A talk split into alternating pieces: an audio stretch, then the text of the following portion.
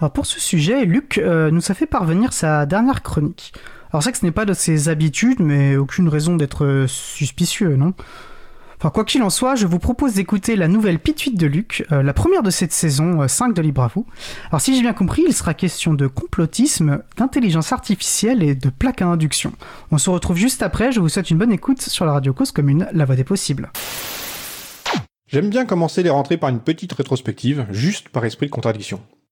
Ainsi donc, pour ma première pituite, j'avais expliqué que j'affectionne tout particulièrement lâcher un je te l'avais bien dit quand l'occasion se présente. Plus tard, en novembre 2020, j'avais fait une proposition de stratégie audacieuse de promotion des libertés informatiques. Elle consistait à pousser en avant une nouvelle théorie du complot où une IA aurait pris le contrôle des cerveaux de nos stars du business liberticide pour s'acheter un accès à l'espace. Elle aurait utilisé les réseaux sociaux et l'informatique propriétaire pour leurrer et manipuler les humains afin qu'ils travaillent à la propulser dans les étoiles, détruisant la planète au passage. Eh ben, je vous l'avais bien dit, cette théorie du complot a de l'avenir. J'ai découvert l'existence de la Dead Internet Theory selon laquelle Internet est mort depuis 2016 et que tout ce qui est produit sur Internet est l'œuvre d'IA pilotée par le gouvernement américain pour leurrer la population bien sûr. La source de cette théorie a été retracée jusqu'à un forum obscur dans un poste de janvier 2021, tout juste 11 jours après ma proposition. Coïncidence? Ce qui manque à cette théorie complotiste, c'est un nouveau méchant. Le gouvernement américain, les extraterrestres, s'est usé jusqu'à la corde. Quand on sait qu'en 2015, les brillants cerveaux de Bill Gates, Stephen Hawking et Elon Musk ont affirmé que les IA constituaient un grave danger qui pèse sur l'humanité, quand on sait que Musk a même déclaré que c'était le plus grand danger, soit pire que le réchauffement climatique, plus que la remilitarisation rapide, ou que les épidémies. Quand on sait aussi que curieusement ils n'ont rien dit depuis sur le sujet, particulièrement Hawking, qui est mort, comme c'est commode, on comprend donc que ma théorie colle parfaitement. Coïncidence? Alors je les entends, les objections. Croire que ma chronique en français sur Cause Commune a inspiré une théorie fumeuse sur un forum complotiste en anglais serait naïf. Mais quand on pense que 73% de la désinformation anti-vax sur le Covid-19 venait de 12 personnes seulement, comme l'a démontré l'étude d'une ONG britannique, alors le simple lien entre ma chronique et un misérable poste dans un forum devient très probable. Et puis l'effet papillon, ça existe. Je suis pas assez bien pour en bénéficier, c'est ça, hein? Puis cette histoire d'IA est d'autant plus crédible que cet été, en Australie et en Afrique du Sud, une IA de nom de Dabus a légalement obtenu la paternité d'un brevet.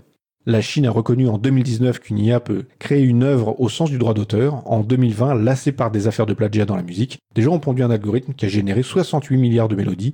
Désormais, la pop musique appartient aux machines, d'autant plus qu'il n'est même plus nécessaire de savoir chanter ou jouer d'un instrument pour produire un tube.